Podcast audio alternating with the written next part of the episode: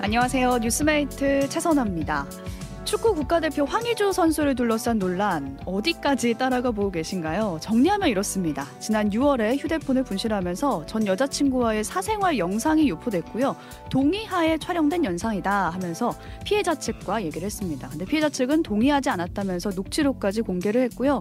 그 와중에 유포자가 잡혔는데 알고 보니 사실상 매니저 역할을 하던 형수였습니다. 또 그 사이에 치러진 월드컵 예선전에는 국가대표 자격으로 출전하기도 했는데요. 따라가, 따라가기 좀 벅찰 정도로 논란이 이어지고 있는데 그 중에서도 좀 충격적인 장면 두 가지가 있었습니다.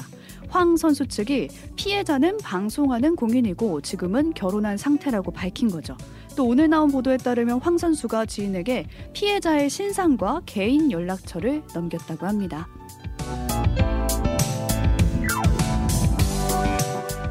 마치 협박하듯 저렇게 공개하는 건 고의가 있지 않고는 어렵다. 처벌을 받을 수 있는 행위다. 이수정 경기대 범죄심리학과 교수의 말인데요. 여러분의 생각은 어떤지 단문 50원, 장문 100원의 정보 이용료가 되는 문자 샵 1212 또는 유튜브 오뜨밀에 댓글 남겨주시면 함께 나눠볼게요. 2023 11월 27일 월요일 오뜨밀 라이브 시작합니다.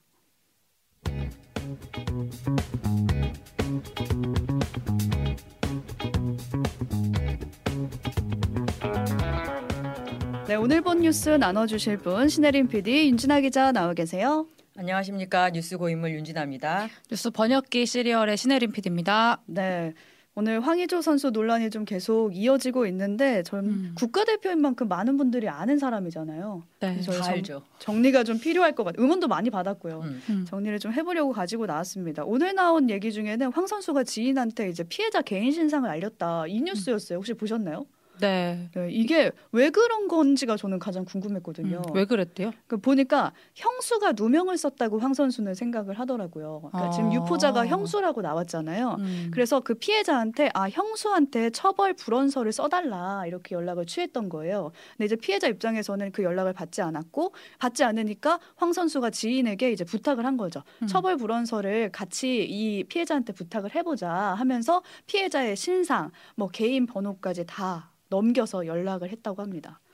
근데 이렇게 제 3자한테 신상을 알리는 거는 2차 가해잖아요. 정신이 없는 거죠. 저 이거는 정말 너무 본인을 생각해서 본인만 생각한 음. 입장이었고 이건 가중처벌 요건이 될 수 있다고 하거든요. 음. 근데 저는 들으면서 피해자 입장에서 느낄 수 있는 불안이 얼마나 컸을까라는 음. 생각이 들었는데 공인이라고 이미 밝혔고 지금은 기혼이라고 그 사실도 밝혔고 또 모르는 사람이 자기한테 연락을 한 그러니까 그 자기가 무슨 일을 겪고 있다는 거 알고 연락을 했을 때 그 불안감은 얼마나 컸을까라는 생각이 들어서 여기에 대한 황 선수의 입장도 좀 궁금해서 좀 가지고 와봤고 혐의를 받고 있는 피의자인데도 지금 국가대표 자격으로 경기에 나갔다 이거 관련해서도 논란이 계속되고 있어요. 그렇죠. 그 국가대표 이제 뛰고 있, A 매치 뛰고 있을 때 중간에 이제 조사를 받기도 했고 음. 지금은 이제 또 다른 나라에 있잖아요. 그렇죠. 그래서 조사를 이제 다시 이제 불러가지고 해야 되는 거 아니냐 뭐 음. 그런 얘기 오고 나오고 있는데 그러니까 지금 국가대표 자격이라는 게 자격 지금 자, 자격을 유지하고 있다는 게 음. 아무래도 계속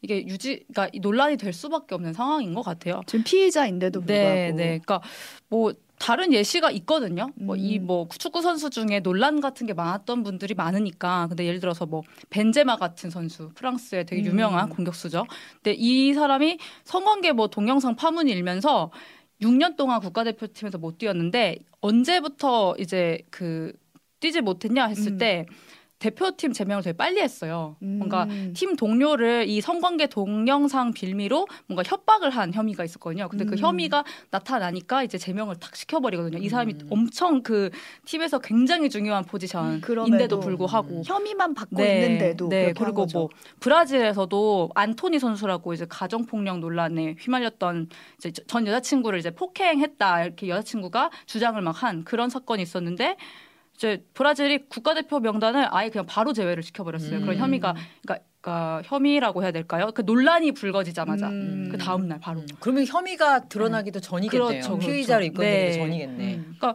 우리나라도 약간 성실 의무 및 품위 유지 뭐 이런 조항이 있거든요. 그래서 지금 이렇게 논란이 계속되고 있는 거 보면은 일단 그 주장들이 지금 계속 나오고 있는데 국가대표를 이렇게 뛰고 있게 만드는 거는 불법 촬영을 해도 문제 없다라는 메시지를 주는 거나 마찬가지다라고 음. 하는 어떤 일각의 의견이 이해가 되겠지 않나. 음. 그래서 그렇게 좀 조치를 쳐야 되는 건 아닌가 이런 생각이 계속되는 기사들을 그쵸. 보면서 그 네. 출전하는 네. 것만으로도 아니 당당하니 저렇게 뛰겠지라는 음. 그런 인식을 퍼뜨릴 수도 있는 거잖아요. 그죠. 음. 그런 생각이 드는 사례여서 네. 한번 좀 가지고 와봤습니다. 오늘 댓글로도 많이들 보내주시는데 람님이 이번에도 뉴스 나온 날 당일에 국제 축구 경기 나가서 좀 어이없었어요라고 음. 보셨나 보네요 그 경기를. 음. 황희조 맞아? 이러면서 음. 보시는 음. 분들 계시더라고요. 설마 이러면서. 그래서 이제 클리스만한테도 이제 인터뷰를 했잖아요. 왜 음. 그렇게 내보냈냐. 근데 일단은 혐의를 받고 있는 거기 때문에 명확한 혐의라고 음. 했죠. 명확한 혐의가 어, 나오기 전까지는 대표팀 선수다. 그렇죠. 네. 그래서 이제 거기에 대한 논란도 계속 음. 이어지고 있는 상황입니다. 다른 해림픽 뉴스도 한번 보겠습니다. 아, 네. 오늘 제가 단 하나의 이슈를 고른다 하면은 음. 아무래도 ELS 고발 음. 속출 사태가 아닌가 일면을 막 뒤덮였거든요. 네. 그러니까 평생 모은 돈을 절반을 날렸다. 음. 폭탄을 음. 터진 폭탄이 터지나? 뭐 이런 헤드라인이 계속 왔는데 나왔는데 ELS 들어보셨어요? 어 아니요 저는 윤주다 기자님 저는 들어보셨어요. 네. 네. 있어요? 네, 홍콩 건 없죠.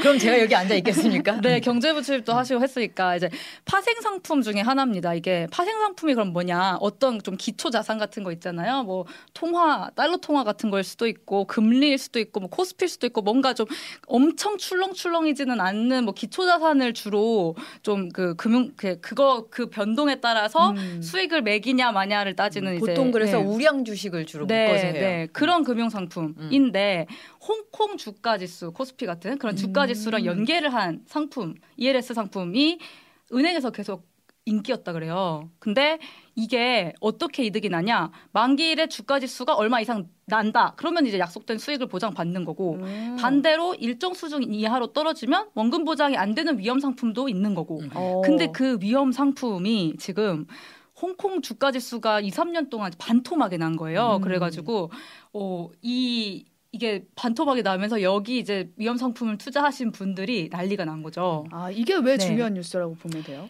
일단 금액이 너무 커요. 지금 달려 있는 음. 금액이 인기 상품이랬잖아요. 네. 어느 정도냐면 5대 은행에서 내년 상반기 만기가 다가오는 그 연계 ELS가 8조가 넘고 음. 피해액이 최소 3조 정도 추정이 된다. 아. 그리고 이 상품을 가입하신 분이 노령층이 많다. 아. 네, 노후 자금으로 쓰신 거죠. 예금보다 금리 어. 높다고 하고. 어. 음. 그러니까. 그러니까 그냥 넣었구나. 네. 근데 홍콩 같이 금융 시장이 발달한 곳에서 설마 주가가 이렇게 반토막이 날까? 이렇게까지 반토막이 어. 날 줄은 그런 생각을 했던 거죠. 사실 처음에 그쵸. 투자할 그, 때는. 그, 그렇죠. 그래서 이게 원금 손실까지 나는 경우가 그렇게 통계적으로 많지 않았다 그래요. 어. 근데 이제 막 변동성이 막 높은 시장이 일단 아닌 거잖아요. 근데 위험 발생 가능성이 지금 있다 이렇게 수, 설명을 이렇게 충분하게 안 하고 그냥 음. 불안전 판매 해버린 게 아니냐라는 얘기가 지금 나오고 있는 겁니다. 그래서 아, 금융 당국이 네. 그 음. 불안전 판매 여부에 대해서 조사를 한다고 하더라고요. 네, 아. 전수조사 음. 들어갔다고 하고. 음. 근데 불안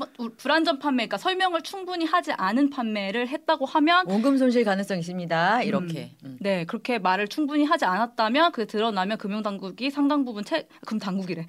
금융 회사가 금융회사가 음. 책임을 지게 되는 건데 이거를 근데 밝힐 수 있을까라는 생각도 들고 이게 음. 그게 21년도에 금융소비자 보호법이 마련됐거든요. 음. 그게 그래서 되게 열심히 설명을 해야 돼요. 그래서 음. 한 시간씩 녹음하고 그런 막 제도를 만들어서 사실 금융사가 신경을 많이 썼단 말이에요. 어, 그래가지고 근데. 저는 솔직히 말해서 음. 이게 불안전 판매가 실제로 많이 됐을까라는 약간 의구심이 있어요. 어. 지금 사태가 이렇게 벌어진 거는 홍콩 지수가 너무 떨어진 거야. 그러니까 아. 중국 경기 최근에 너무 나쁘고 고금리 환경이 갑자기 되면서 이게 쭉 떨어진 경향 때문인 것도 음. 보여가지고 아 지금 근데 막 억울하다. 나는 음. 그런 거 잘 못 들었다. 음. 그런 이제 지금 피해자들이 막 주장하고 계 신데 음. 그런 실제 피해 사는 많지는 않을 수도 있다. 그러니까 그건 진짜 네. 드러나 봐야 될것 네. 같아요. 음.